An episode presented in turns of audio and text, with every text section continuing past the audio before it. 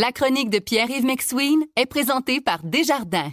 Quels que soient vos objectifs, nos conseillers sont là pour vous accompagner tout au long de votre parcours financier. C'est 23.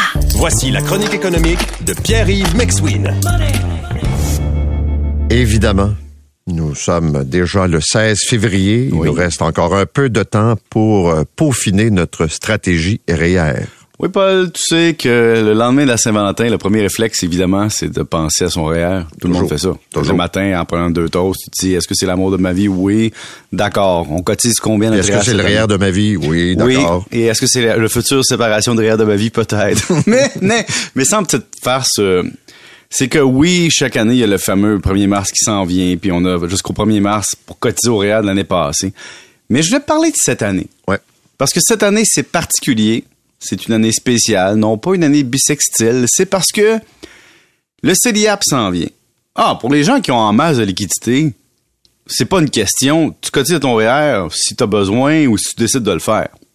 Mais ceux qui se disent, j'hésite entre mon REER, mon CELI, puis la patente à gosse du gouvernement qui s'en vient, c'est-à-dire le CELIAP, hein, le CELI déductible d'impôt, pour pouvoir acheter une maison qui n'a aucun impact au retrait tant que c'est pour acheter une maison dans les 15 années suivantes. La question, c'est qu'est-ce que vous allez faire? Parce que si, par exemple, tu dis, j'ai 5000 à mettre, j'ai 5000 à cotiser là, pour 2023 dans mon épargne. Mais si vous n'avez pas encore ouvert de CELIAP, ce qui est probablement le cas parce que pas encore ouvert des institutions, tu dis, je cotise ça à mon REER. Je prends le remboursement de REER pour commencer à cotiser à mon CELIAP ou je cotise pas mon REER, j'ai pas de déduction en 2022, mais je vais chercher la déduction du CELIAP qui est primordiale pour moi parce que je veux m'acheter une maison dans les prochaines années. Donc, tu vois, là, c'est vraiment rendu un jeu de bien plus que de l'économie d'impôt. C'est rendu un jeu d'optimisation en fonction de tes choix de vie. Et je te donne un exemple. Avant, c'était pas compliqué. là. On arrivait le 15-16 mars. Ton institution financière t'appelle puis te disait, écoute, si t'investis 1000 pièces, tu avoir 500 dollars peut-être en remboursement d'impôts. Puis ça, ça fait en sorte que tu as 1000 pièces de placement plus 500 pièces de tes poches avec un 1000 pièces de cotisation. Dans le fond, on différait l'impôt puis on te remboursait l'impôt immédiatement. Mais là, cette stratégie-là n'est plus bonne pour tout le monde. Parce que le gouvernement, tu sais, avant, tu jouais à une carte, le REER. Là, tu joues à trois cartes. Le REER, le CELI puis le CELIAP. Donc, qu'est-ce que tu veux? Quand tu es un jeune investisseur? Tu peux pas mettre tout, remplir toutes les cotisations possibles. Alors, cette année, tu as vraiment une question. Est-ce que je cotise à mon REER ou je garde mon argent ou je fais les deux? C'est la bonne question. Puis, ça dépend de votre revenu, de votre anticipation, mais pensez-y comme il faut. Là. Discutez avec votre conseiller.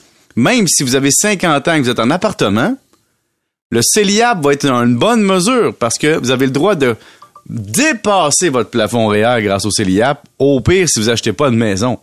Donc, c'est vraiment quelque chose qui s'en vient, qui est très fort. Le problème, c'est que je suis pas sûr que si vous arrivez le 1er avril à ton institution financière, puis tu dis bonjour, je veux cotiser à mon CELIAP poisson d'avril, parce que Paul, c'est pas parce que le gouvernement le, pro- le promet pour le 1er avril que les systèmes sont en place, que les employés sont prêts, que les employés sont formés, puis que ton, ta cotisation va rentrer le premier au matin tout de suite après ton poisson. Là.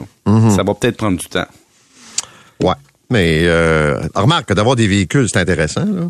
Oui. D'avoir un choix. Mais euh, en même temps, c'est quand tu commences dans la vie ou que tu es un jeune investisseur, tu peux pas euh, peux pas mettre de l'argent partout, là. Non, il y en a un qui c'est pour la retraite, l'autre c'est pour la retraite puis l'épargne. Aussi. Puis il y en a un qui c'est pour acheter une maison, puis les trois ont des avantages fiscaux différents. Alors là, il faut vraiment, vraiment te faire conseiller. Comme disait Régent Tremblay dans la série Les Jeunes Loups, Oui. la game vient de changer, Paul. Très bien, c'est noté.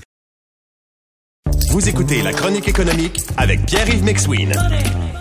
On apprend ce matin que Mitch Garber, qui euh, a un projet en tête, c'est-à-dire acheter de Gazette ou faire partie d'un groupe d'acheteurs. Je dirais peut-être même, Paul, sauver la Gazette parce que, faut être honnête, euh, maintenir la culture anglophone, maintenir l'ouverture à l'autre, maintenir une culture locale, tu sais, que tu sois pas en train de lire le Toronto Sun à Montréal dans les prochaines années, c'est plus ça que l'aspect mercantile.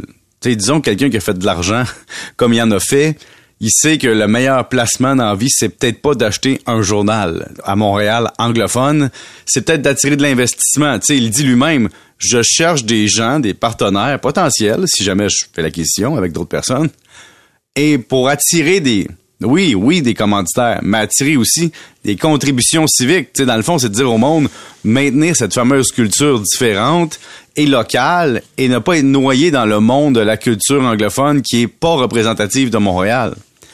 Et, et c'est intéressant de regarder ça en se disant, il a même ouvert la porte à avoir un journal partiellement bilingue, c'est-à-dire d'avoir une section avec des textes aussi en français.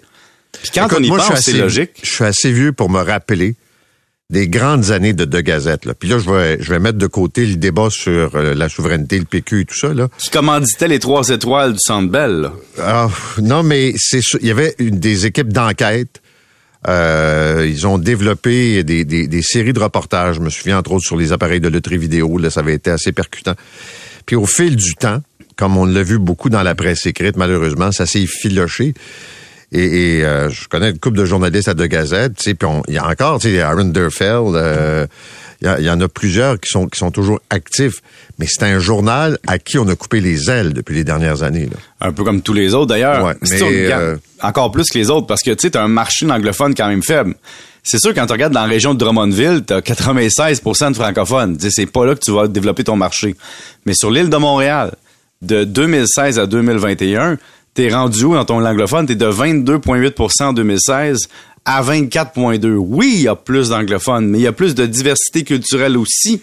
Et donc, c'est pas assez pour faire vivre un journal qui est en concurrence avec d'autres types de médias qui viennent au niveau numérique, des, des médias comme Bloomberg qui étaient des médias qu'on voyait financiers, mais qui tombent aussi dans la culture populaire, Market Watch, tous les, toutes les affaires de placement se noie aussi aux médias traditionnels en ligne. Puis t'as l'ensemble des médias, évidemment, euh, numériques. T'as le contenu numérique. Faut que tu te battes fort là, pour faire vivre un journal. Ça me fait penser un peu quand Mishmash a tenté de sauver l'actualité puis le voir. T'es un peu dans cette mouvance-là de dire t'es plus dans un débat de je vais sauver la culture, je vais arriver, disons, sans véritable profit, mais je vais contribuer à ma société. Donc, c'est peut-être des mécènes, disons, pour maintenir la culture que tu as besoin. Parce que la presse écrite, mis à part peut-être la presse qui est un OBNL qui a de l'aide de dons et tout ça, tu peux plus te payer des journalistes à 120 000 par année pour faire des textes une fois ou deux ou trois par semaine. Là. J'exagère, c'est plus que ça, mais tu comprends le point. Mm-hmm. C'est que les commanditaires sont plus comme dans les années 80 où tu prends le téléphone pour répondre qui veut comme tu avant c'était tu vendais de la pub pour les médias, tu étais assis à ton bureau puis t'attendais. Tu sais, tout le monde voulait t'acheter de la pub. Là, c'est plus la même réalité. Merci monsieur. Salut.